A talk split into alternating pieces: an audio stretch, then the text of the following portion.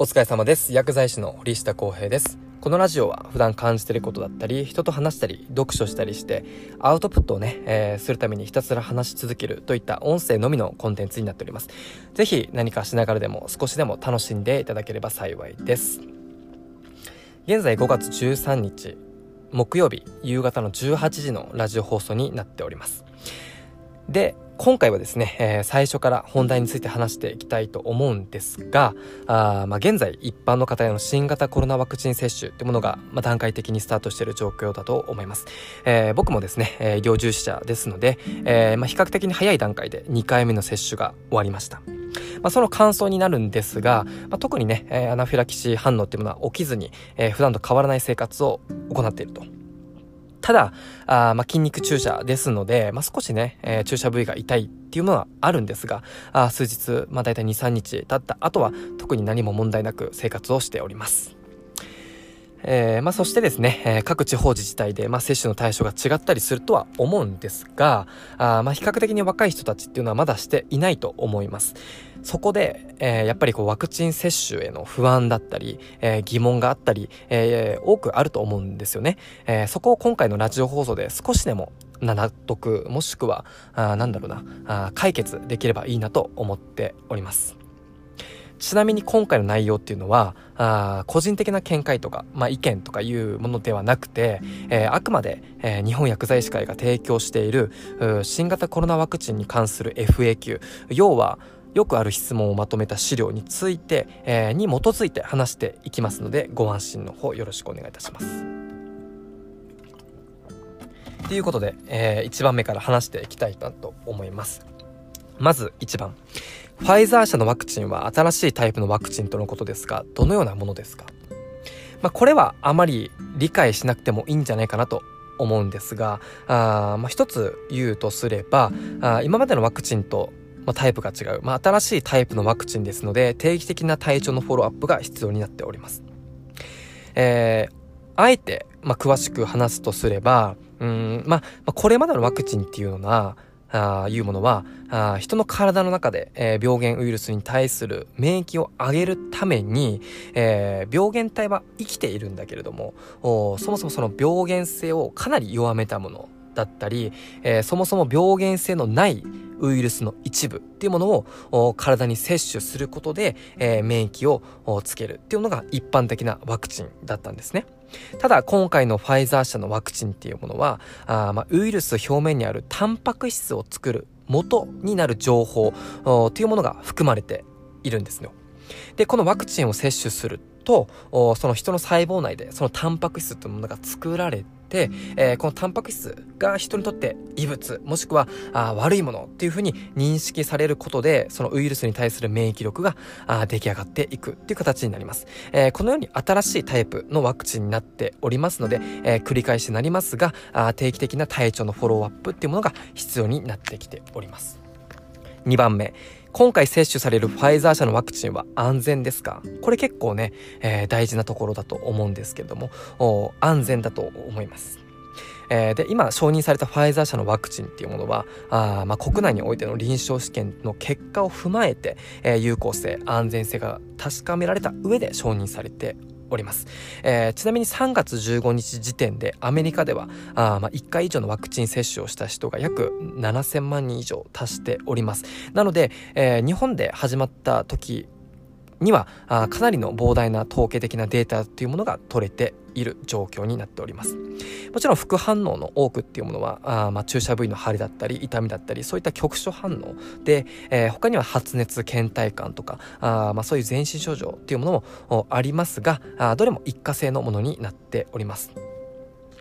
えー、で、まあ、ごく稀にですね、アナフィラキシーっていうものを起こす方がもちろんいらっしゃいます。で、アメリカではですね、えー、約20、20万回、えー、あたり1例程度でほぼ全員が回復していると。で、国内においてはですね、えー、3月15日時点で約29万回が接種行われている中で、アナフィラキシーっていうものが疑われる36例の報告がありました。で、えー、この36例のうちアナフィラキシー反応と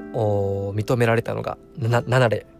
ですので非常に少ないえー、数字になっております。そしてその数字、えー、7例っていう方たちはほぼ全員が回復しておりますので、えー、結構ですね、えー、安全に、えー、あの新型コロナワクチン接種っていうのは受けれるんじゃないかなと思っております。次3番目、えー、ファイザー社のワクチンは冷凍保存が必要だと聞いておりますが流通は大丈夫でしょうか？うん。これも大丈夫です。まあ、ファイザー社のワクチンっていうものは約マイナス70度で、えー、有効期限6ヶ月まで保管ができると言われております。えー、なので、ドライアイス入りの保冷ボックスだったり、えー、マイナス70度での保管があ可能な冷凍庫っていうものが準備されておりますので、ご安心ください。えー、で、最近分かったことがですね、えー、ワクチンを保管する温度がですね、いや、マイナス25度からマイナス15度でも、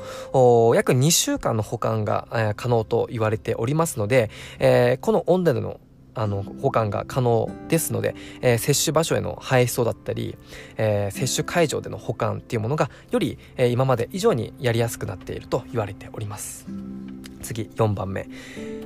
ワクチンは2回接種する必要がありますか？あります。まあ、今、ファイザー社あ以外にもモデルナ社とかアストラゼネカ社とかですね、まあ、いろんな各新型コロナワクチンのワクチン、えー、出ておりますがあ、まあ、現在のところですねどれも2回接種する必要があります。で1回目から2回目に対する間隔なんですけれども21日から28日要は3週間から4週間の間隔で、えー、2回接種が必要になっております。えー、でもちろん1回の接種よりも2回目の接種をした方があ、まあ、抗体の値が高い要はこうよりね、えー、効果が高いと言われているデータがもう取れておりますので、えー、そのデータの上えー、その上把握した上でも2回接種する必要があるんじゃないかなと思っております。次5番目。一番効果のあるワクチンを接種したいのですが選べますか？これは選べません、えー、もちろん接種を受ける時期に供給されるワクチン接種を接種する必要がありますので日本においてはあファイザー社のワクチンを接種することになっております。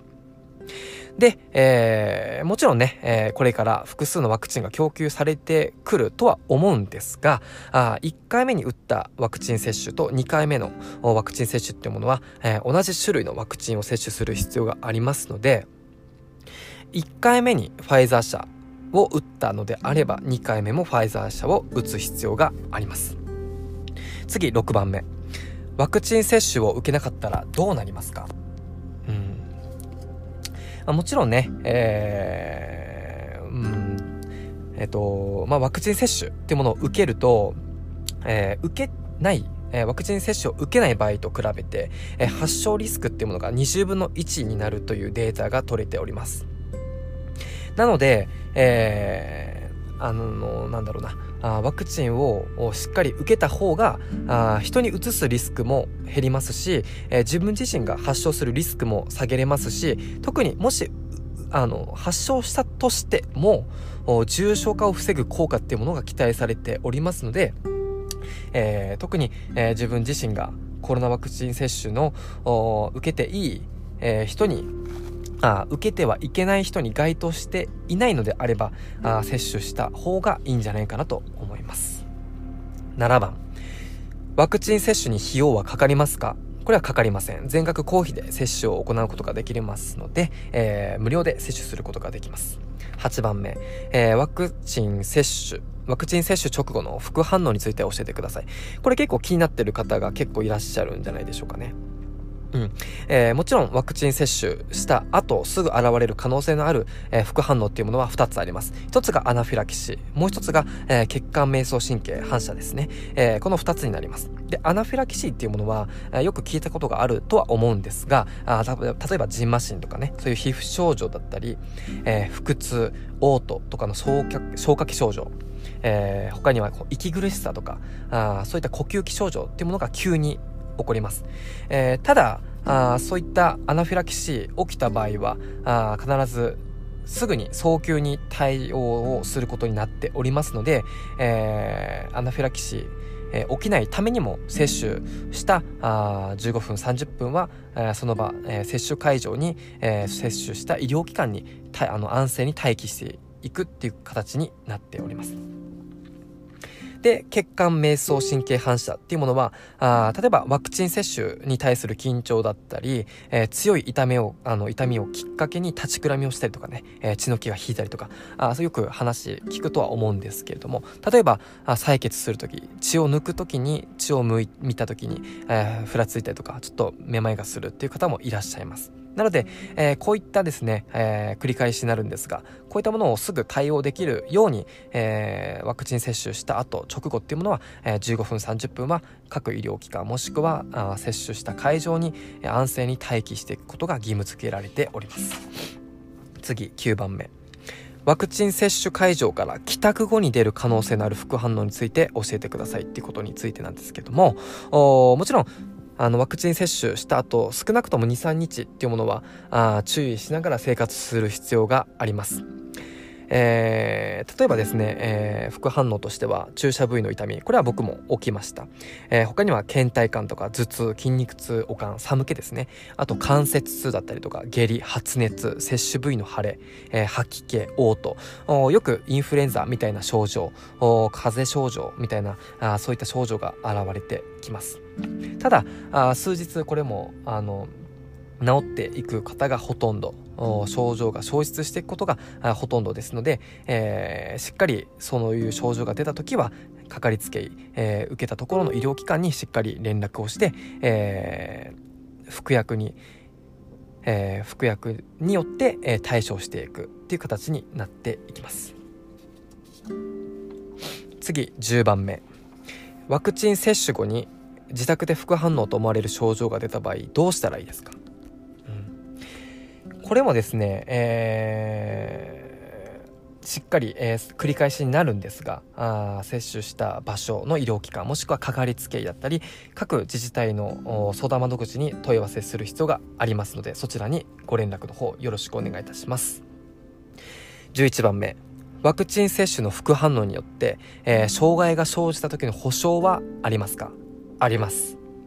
これがですね、えー、国が出してる保証なんですけれども予防接種健康被害救済制度っていうものがあります、えー、かなりね、えー、迅速に救済されることになっておりますので、えー、しっかり、えー、市町村によって給付が行われますので予防接種を受けられた市町村にご相談をよろしくお願いいたします。12番目ワクチン接種を受けた後は他人に移すことはありますか？うん、これもねちょっと難しいところではあるんですけどもワクチン接種をしたからといって100%人に移すことはあ移すことがないっていう断言することは非常に難しいんですよね。えー、ただあもちろん2回目のワクチン接種をすることで人に移すリスクも下げれるし、えー、人にね、えー、自分自身も発症するリスクも下げれますし重篤になるリスクっていうのも下げれますので、えーまあ、必ずねえー、断言することは難しいんですけれども可能性はあないという回答になります。ただワクチン接種をしたからといって、えー、マスクをしなくていいとか3密を避けなくていいっていうわけではないですので、えー、必ず今までと同様に、えー、マスク着用手洗いうがい3密を避けるってことを続けて生活をするようにしてください。13番目。ワクチンは子供にも接種できますか？こちらはできません。はい。まあ、現時点ではですね、えー、小児の有効性、安全性というものは確かめられて、確かめられておりませんので、えー、小児に接種することはできません。まあ、ファイザー社のワクチン対象年齢っていうのは16歳以上となっておりますので、えー、15歳未満未満というのはあのワクチン接種することはあできないという形になります。ただ、これからね、えーあのワクチン接種っていうものがどんどん進化していく上でもしかしたらできるっていう流れになるかもしれないんですけれども今現時点ではできないっていう回答になっております。14番目。ワクチンは妊婦でも接種できますか？こちらはあできます。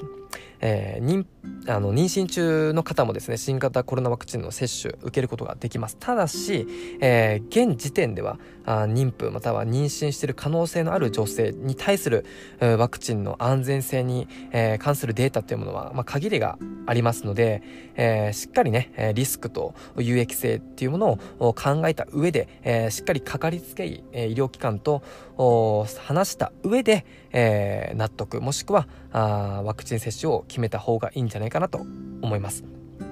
ただあ今までそのワクチン接種例えばインフルエンザだったりそういったあワクチン接種で何かあ子供に何か起きたとか胎盤を通過したっていう報告は今まで一切ないですので、えー、そこに関してはまあ安全なんじゃないかなと思っております。ただしっかりご相談の上決めてください。15番目、えー、ワクチンは授乳婦でも接種できますか？まあ、これも同じ回答になっております。今現時点で、えー、授乳中の方っていうのもワクチン接種受けることができます。ただこちらも現時点で、えー、ちゃんとしたああのー臨床試験っていうものが行われた上で、えー、して言っているわけでもありませんのでただ過去のいろんなワクチンに対するデータもしくは海外データ全部基づいた上で、えー、こういう回答になっておりますので、えー、今現時点では問題ないと言われているんですがもし不安な方っていうのはかかりつけ医、えー、医療機関、えー、ちゃんとそういう各自治体の市町村の相談窓口に、えー、問い合わせした上で、えー、決めていただければなと思っております。現時点では大丈夫ということです。次16番目、えー、アレルギーがありますがワクチン接種できますか？うん、これもアレルギーのレベルによるとは思うんですけれども他のワクチンだったり食べ物のアレルギーだったりとかそういった方はですね、えー、ワクチン接種受けることができます。ただあこのワクチンにね含まれている成分で、えー、過去に重度の過敏症があった方っていうのはもちろん接種することがあできません、えー、もし接種された方っていうものはあ、ま何度も繰り返しになるんですがああの接種した後必ず接種会場各医療機関に、えー、しっかり安静に待機することが義務付けられてております。次17番目、えー、ワクチン接種までの流れについてなんですけれどもこれは結構薬局にも問い合わせがあったりするんですけども必ず接種の時期に、えー、住民票のある市町村から接種券と新型コロナワクチン接種のお知らせっていうものが必ず届くことになっております。そのお知らせに従って、えー、行動をしていく形になるんですが、あまあ、インターネットだったりとか、あと電話だったりとか、そういったもので各医療機関に、えー、接種会場に連絡をして予約を取るという形になっております。なので、まだ届いてないよっていう方は、えー、その市町村から接種券と新型コロナワクチン接種のお知らせが届くまで必ず自宅で待機をするようにしてください。えー、次18番目ワクチン接種を受けれない人はどんな人ですか？についてなんですけどもこれもね今までずっと話してきたまとめになるんですけれどもファイザー社のワクチン接種っていうものはあ16歳未満の方できません、えー他に明らかにこう発熱例えば通常37.5度以上というふうに設定されておりますがあそういう発熱がある人体調不良っていう方はあ受けることができません。あと重篤な急性疾患にかかっている人。過去にこのワクチンに含まれている成分で、えー、重度の過敏症のあった人。で、えー、これ以外にもですね、えー、その接種する医師が予防接種を行うことが不適当とそういう状態であると判断した人も受けることはできません。19番目。ワクチン接種当日のその発熱体調不良があった場合はどうしたらいいですか？えー、これについてなんですけれども当日にその発熱37.5度以上あった場合もしくは体調不良だった場合はあ接種を控えることになっております、えー、その後のスケジュールに関してはあその地方自治体、えー、のその医療機関だったり、えー、相談窓口に連絡をして、えー、これからの予定っていうものをまた再度改めて連絡を待つもしくは話していく形になると思いますので、えー、必ずそちらの連絡をしてあの連絡をすることになっております。今ざっとですね、えー、19項目のあの質問に対する、えー、回答っていうものを話してきました、え、もちろんね、えー、話きれてない内容もあるかとは思うんですけれども、もし何かありましたら、まあ、個人アカウントでもいいですし、えー、何かね、えー、連絡していただければ、あ僕自身もしっかり調べて回答しようかなと思っておりますので、えー、もしくはね、え今住まれてるところの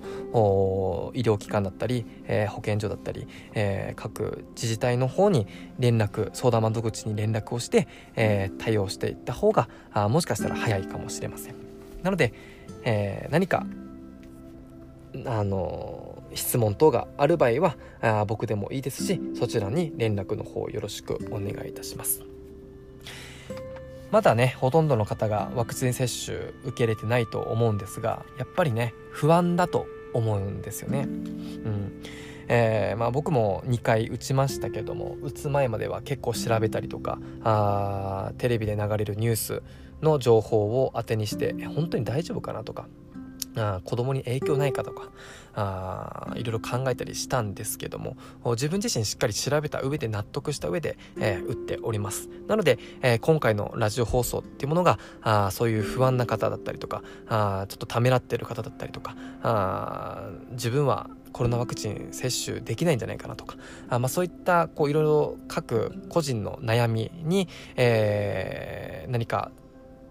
助けに、えー、なればいいなと思って、えー、今回お送りさせていただきました、えー、今回からですね、え、コロナワクチンに関する、内容というものをちょっと続けて、えラジオ放送していきたいと思っておりますので何かこういった話をしてもらいたいっていうご要望があれば、え教えていただければなと思っております。では今日はこれで終わりたいと思います。ありがとうございました。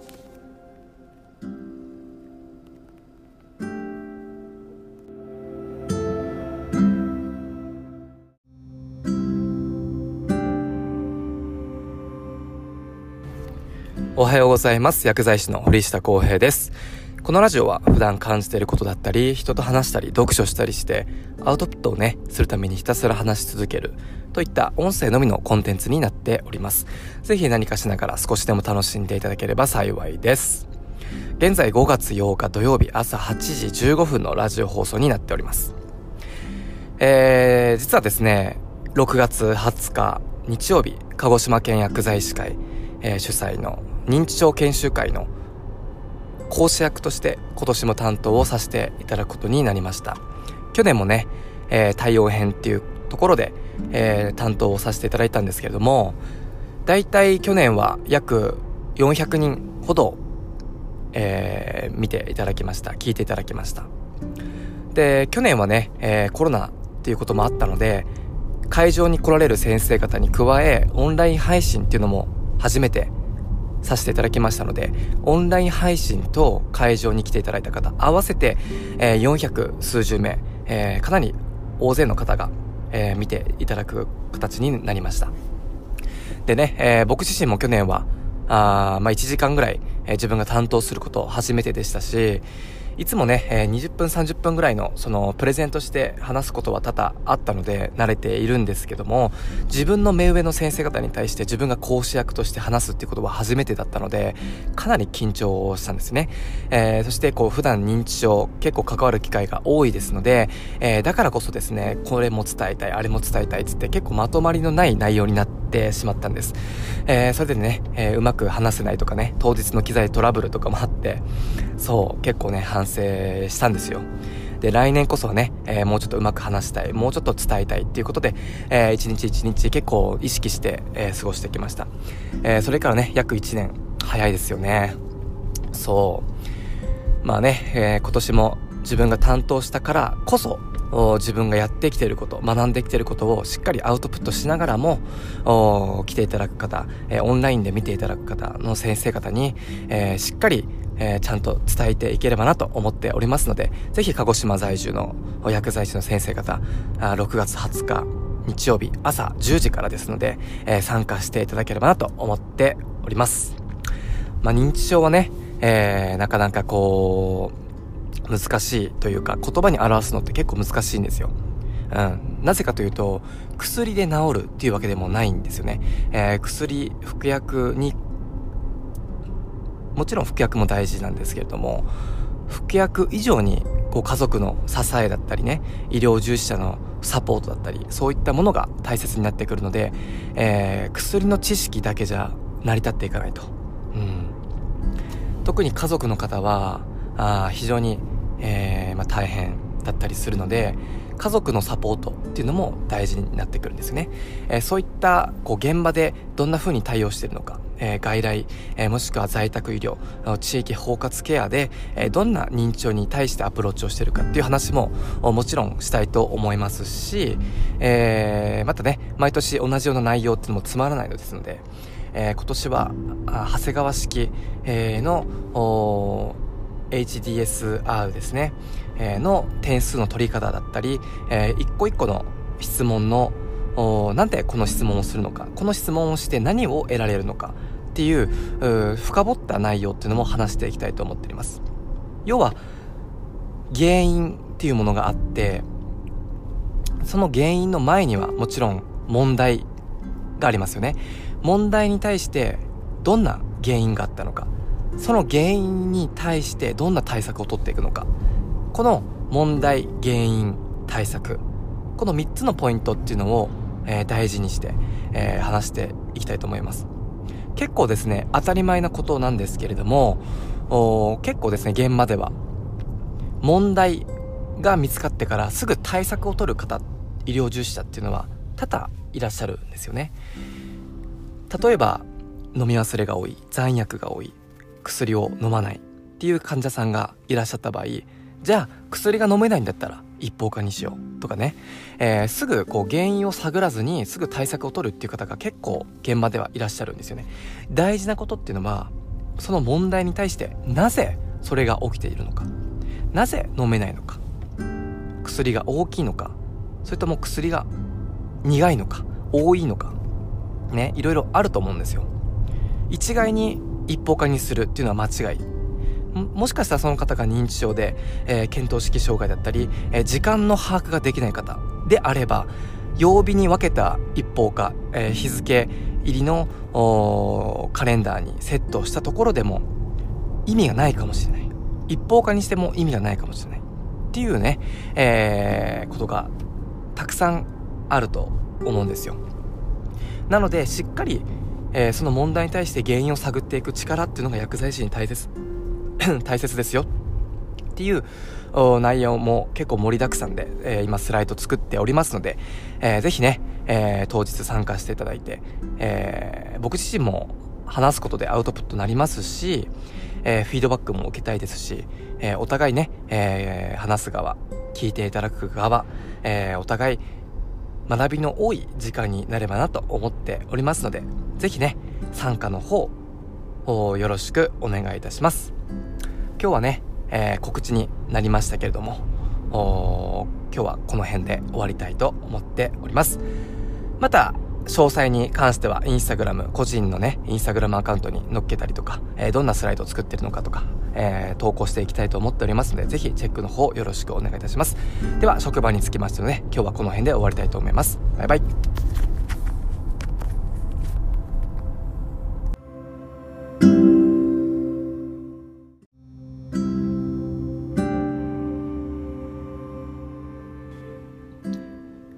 お疲れ様です。薬剤師の堀下康平です。このラジオは普段感じてることだったり、人と話したり読書したりしてアウトプットをね、えー、するためにひたすら話し続けるといった音声のみのコンテンツになっております。ぜひ何かしながらでも少しでもね、楽しんでいただければ幸いです。現在5月13日木曜日夕方の15時のラジオ放送になっております。で、今回は、あまあ、最初から本題について話していきたいと思うんですが、あまあ、現在、えー、一般の方への新型コロナワクチン接種が、まあ、段階的にスタートしている状況だと思います。えー、で、僕もね、えー、医療従事者ですので、えー、比較的に早い段階で2回目の接種終わりました。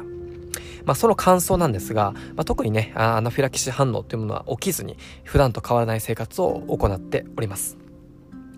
ただ、まあ、筋肉注射ですので、まあ、少しね、えー、注射部位が痛いっていうものはあったんですけれども数日23日経った後は全く問題なく生活をすることができておりますそして、えー、まあ、各地方自治体で、まあ、接種の対象が違ったりするとは思うんですが、あまあ、比較的若い人たちっていうのはまだしていないと思います。で、そこで、えー、やっぱりこう、ワクチン接種への不安だったり、えー、まあ、疑問があったり、えー、多くあると思います。なので、えー、今回、えー、このラジオ放送で少しでもこう納得だったり、えー、なんだろうな、解決できればいいなと思っております。ちなみに今回の内容っていうのは、個人的な見解とかあ意見ではなくあくまでこう日本薬剤師会があ、まあ、提供している新型コロナワクチンに関する FAQ 要はえー、よくある質問がまとめた資料に基づいて話していきますのでご安心ください。っていうことでね、えー、1番目からあ話していきたいと思っております。では1番目から1番えー、ファイザー社のワクチンは新しいタイプのワクチンとのことですがどのようなものですか？についての説明になっております。えー、正直これについてあまり知らなくてはいいかなと思うんですよね。えー、もう簡単に言えば今までのワクチンとタイプが違うっていうこと。なので、えー、定期的な体調のフォローアップが必要ですっていうことだけ、えー、分かっていただければいいかなと思います。C と説明するとすれば、えーまあ、これまでのワクチンっていうのは、こう、人の体の中で、こう、病原ウイルスに対する免疫を上げるために、えー、病原体は生きているんだけれども、病原性をかなり弱めたものだったり、そもそも病原性がないウイルスの一部っていうものを摂取するものが、まあ、一般的だったんですね。で、今回のファイザー社のワクチンっていうのは、あまあ、ウイルスの表面にあるタンパク質を作る元になるね、えー、情報っていうものが含まれています。これをね、メッセンジャー RNA と言うんですけれども、このワクチンを接種すると、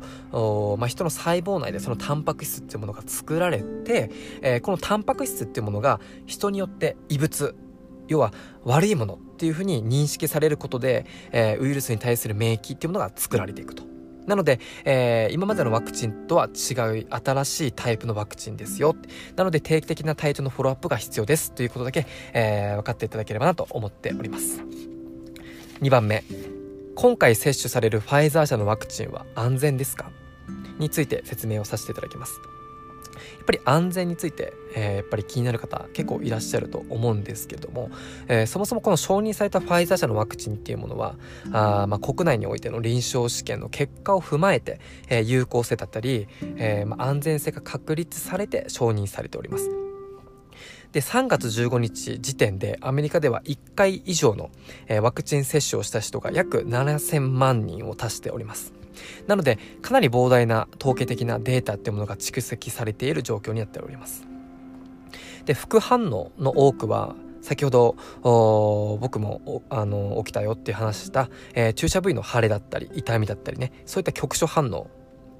以外に、えー、発熱だったり、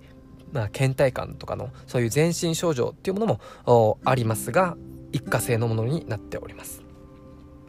でごく稀にアナフィラキシーを起こす方もいらっしゃいますがアメリカの報告では20万回あたり、えー、1例程度でほぼ全員が回復しております。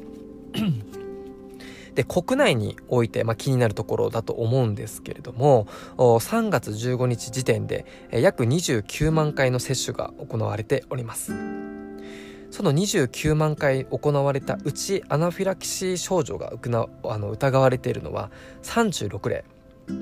でその36例のうち、えー、7例っていうものがアナフィリアナフィラキシー反応と該当されていると報告があります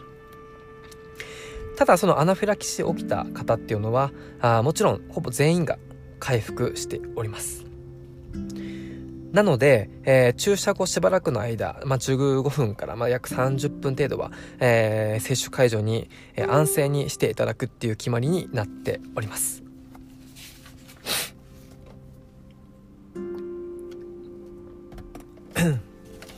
で、3番。ファイザー社のワクチンは冷凍保存が必要と聞いておりますが、流通は大丈夫でしょうか？えー、これはですね、えー、ファイザー社のワクチンっていうものは、えー、約マイナス70度っていうので、えー、有効期限6ヶ月まで保管ができます。えー、なので、えー、ドライサドライアイス入りの保冷ボックスだったり、えー、マイナス70度での保管が可能な冷凍庫が準備されておりますので、えー、ご安心ください。でもですね、えー、とは言ってもその届いたとこからそのクリニックだったり地方に、えー、行く郵送するところの状況で あのー、大丈夫かどうかって気になる方がねたまにいらっしゃるんですけどもそれも特に問題ありません。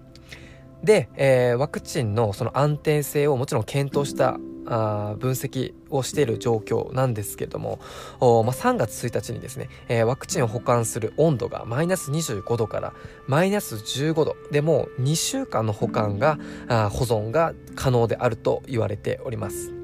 で、この温度での保管が可能となっておりますので、えー、接種場所への配送だったり、えー、接種会場での保管などがよりやりやすいという報告になっておりますので、特にこの、流通に対しての安全っていうものは確保されておりますので、えー、心配されないでいいかなと思います。次4番目。ワクチンは2回接種する必要がありますか？で今日本で承認されているファイザー社。うん。まあ、他にもねモデルナ社とかあ何だったっけ、えー、アステラゼナカとかのねいろんな新型コロナワクチンが出ておりますが、まあ、全部現在のところいずれも21日から28日要は3週間から4週間の間隔での、えー、2回の接種が必要になっております。で、えー、今報告あるのが1回目の接種よりも2回接種の方があより効果があると結果が出ておりますので必ず2回を行う必要があります。で、えー、1回だけの接種の効果っていうのはもちろん2回目の方がいいですので、えー、1回目と2回目のワクチンっていうものは同じ、えー、あのメーカーのワクチンを使う必要があります。次5番目。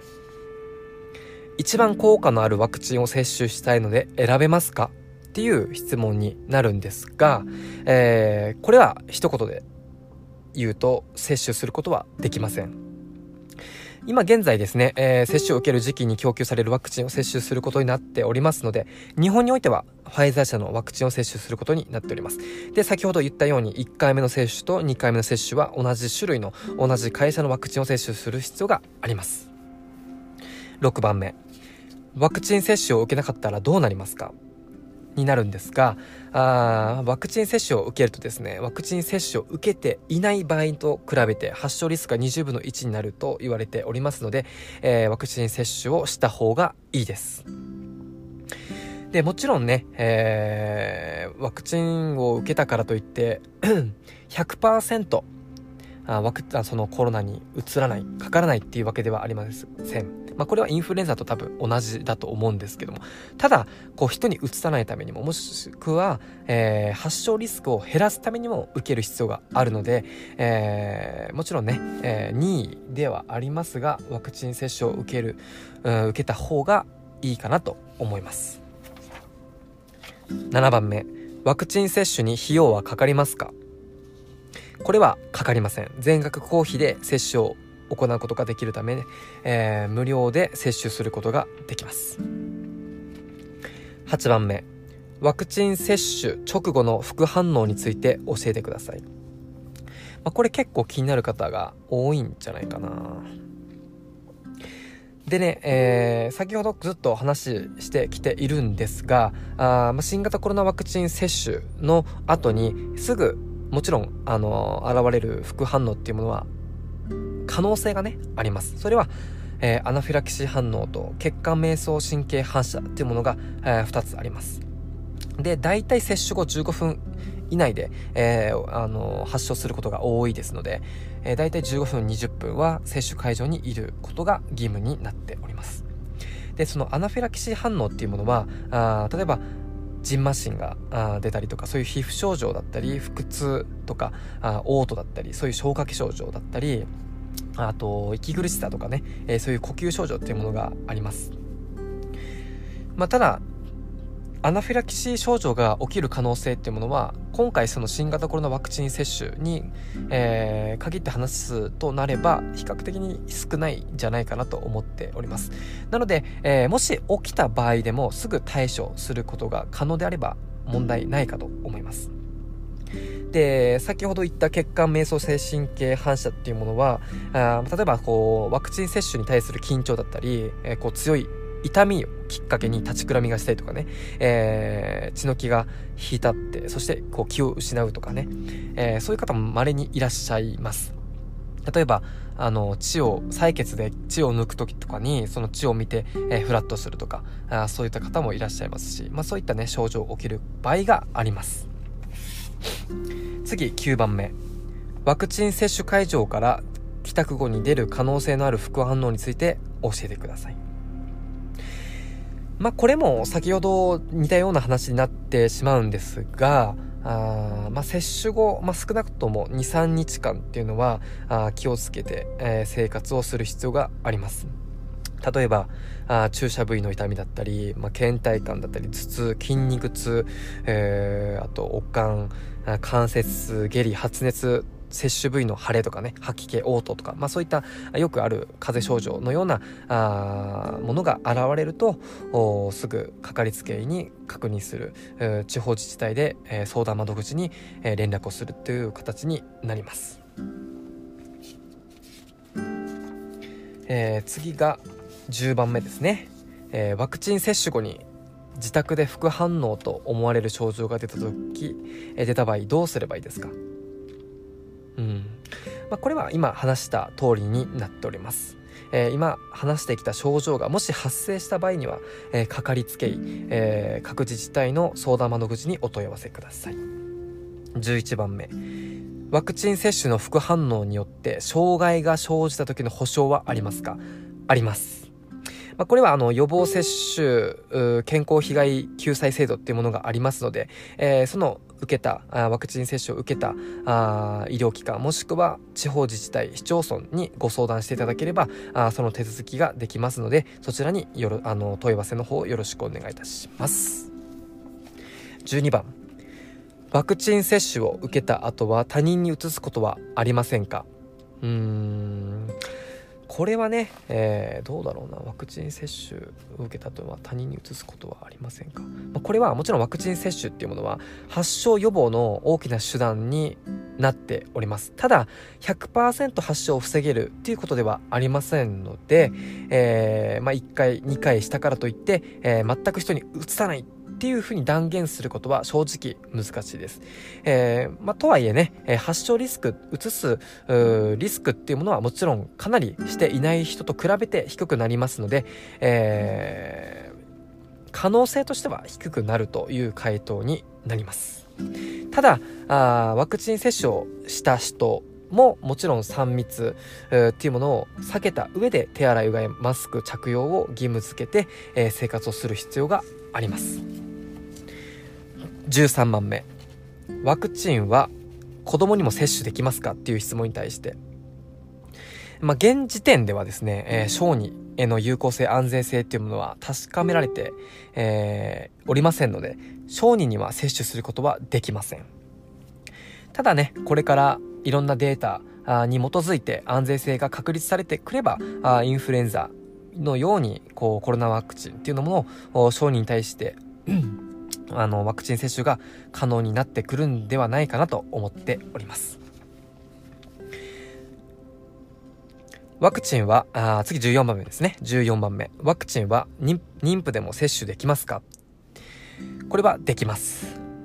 えー、妊娠中の方っていうのは新型コロナワクチンの接種を受けることができます。まあ、ただあ、これも難しくて、まあ、現時点ではですね、えー、妊婦もしくは妊娠している可能性のある女性に対するワクチンの安全性というものはあそこまで多くないですので、えー全く問題がないっていうことを断言することは難しいんだけれども今までそのワクチンで、えー、妊婦、体内にいる赤ちゃんに何か問題があったってことは今まで報告がありません。これは新型コロナワクチンだけではなくインフルエンザも同じことが言えます。ただしっかり主治医のかかりつけの先生と相談を受けた上で、えー、しっかり考えていただければなと思います。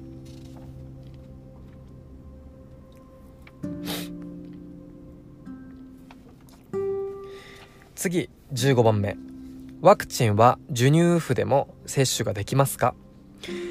これについてなんですけれども授乳中の方も新型コロナワクチン接種を受けることができます。これもね、えー、今話してきた通りで、えー、まあ、ご不安あのがある場合は、えー、かかりつけと必ずご相談をした上で、えー、決めるという形になっております。ただ今の現時点では、まあのなんだろうコロナワクチン要はそのワクチン接種をしたことによって、えー、赤ちゃんの方に、えー、要は授乳中にそのミルクの中にそのワクチンのあの胎盤じゃなくてあの通過することはないと。授乳中に検出されたことは今まではありません。16番目、えー、アレルギーがありますがワクチン接種ができますか？これはちょっと難しいところではあるんですけれども、まあ、特にね他のワクチンだったり、まあ、食べ物アレルギーを起こした人である方も多くの場合は新型コロナワクチン接種っていうものは受けることができます。ただあワクチンをあの今までねいろいろ受けた上で、あのー、今まですごくで大きいアレルギー症状が出たよっていう方はあ結構その重度のね過敏症のあった人っていうのは接種ができません。えー、特に、えー、ワクチン接種ができたとしてもやっぱり数日間は、えー、かなり、え注意して生活する必要があります。これももしアレルギー症状が出た場合は、えー、かかりつけ医もしくは、えー、地方自治体の相談窓口にすぐ連絡をする必要があります、えー、次ですね。17番目。ワクチン接種までの流れっていうことになるんですがこれはね今薬薬局においても患者さんに説明する機会っていうものがちょこちょこ増えてきております。まずこう接種時期えー、のちょっと前に、えー、住民票のある市町村から接種券っていう券がね、えー、とあと新型コロナワクチン接種のお知らせこの2つが、えー、届きます。その2つに書いている指示通りに、えー、動いていく形になります。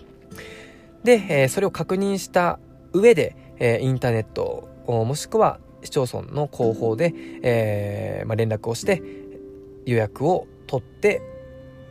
当日ワクチン接種をするっていう流れになっております。18番目ワクチンせワクチン接種を受けれない人はどんな人ですか？例えば16歳未満の方もしくはあ明らかに発熱通常37.5度以上っていう規定されているんですけどもそういう発熱がある人他には重篤な急性疾患にかかっている方。過去にワクチンに含まれている成分で重度の過敏症があった人、まあ、そういうふうに、えー、決められているんですがあ、まあ、この記載以外に、えー、そのかかりつけ医その医師が予防接種を行うことが不適当な状態であると判断してもワクチン接種を受けられません。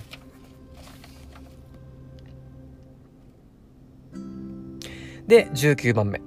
ワクチン接種当日の発熱。もしくは体調不良の場合どうしたらいいですか、えー、についてなんですけれどもこれも今話した通りで、えー、ワクチン接種当日に発熱があった場合、えー、37.5度以上あった場合はあもしくは体調が悪い方っていうのは接種を控えて、えー、接種案内等への連絡に、えー、連絡を入れる必要があります。で、えー、後日ねまたその接種の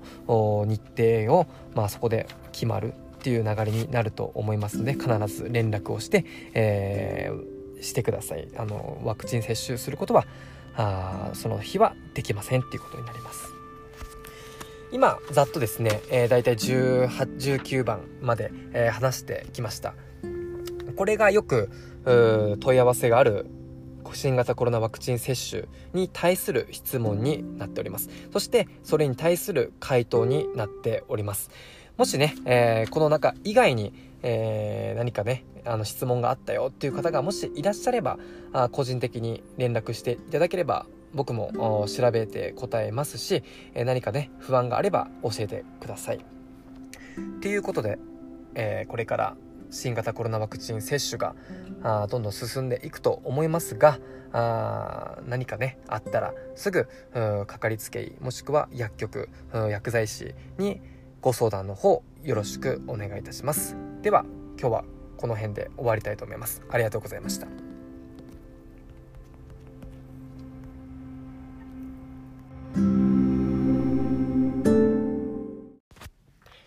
お疲れ様です。薬剤師の堀下康平です。このラジオは普段感じてることだったり、人と話したり、読書したりして、えー、アウトプットをね、えー、するためにひたすら話し続けるといった音声のみのコンテンツになっております。ぜひ何かしながらでも少しでも楽しんでいただければ幸いです。